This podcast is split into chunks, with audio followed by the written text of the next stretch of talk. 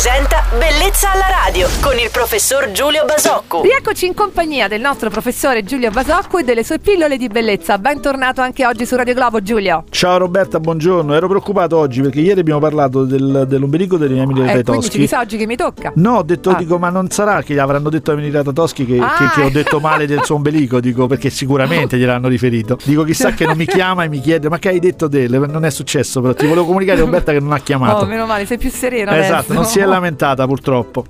Scusami, andiamo avanti. Giulio, senti, hai mai sentito parlare dell'acido polilattico? Ho letto che ha effetti stimolanti nella produzione di neocollagene in modo da favorire l'elasticità e la tonicità della pelle. Si tratta di un riempitivo dermico efficace nel trattamento di inestetismi e imperfezioni della pelle. Potrebbe essere un'alternativa al lifting? Allora Roberta, no, in realtà non è un'alternativa al lifting, ma è un'alternativa in qualche modo al, al tradizionale filler. L'acido polilattico nella realtà ha questa azione, è un, è un filler tanto quanto genera un volume, ma è un volume più che altro generato dalla reazione che induce nei tessuti a produrre alcuni componenti dei tessuti. Diciamo come eh, in qualche modo eh, al pari del filler eh, crea un volume, ma a differenza del filler non è esattamente un materiale estraneo, ma quanto più un materiale che induce a produrre un materiale proprio dell'organismo e, e dare volume. Quindi in questo senso è un, è un materiale da qualche punto di vista più tollerabile più, e più naturale, per così dire. Ecco, un ringraziamento al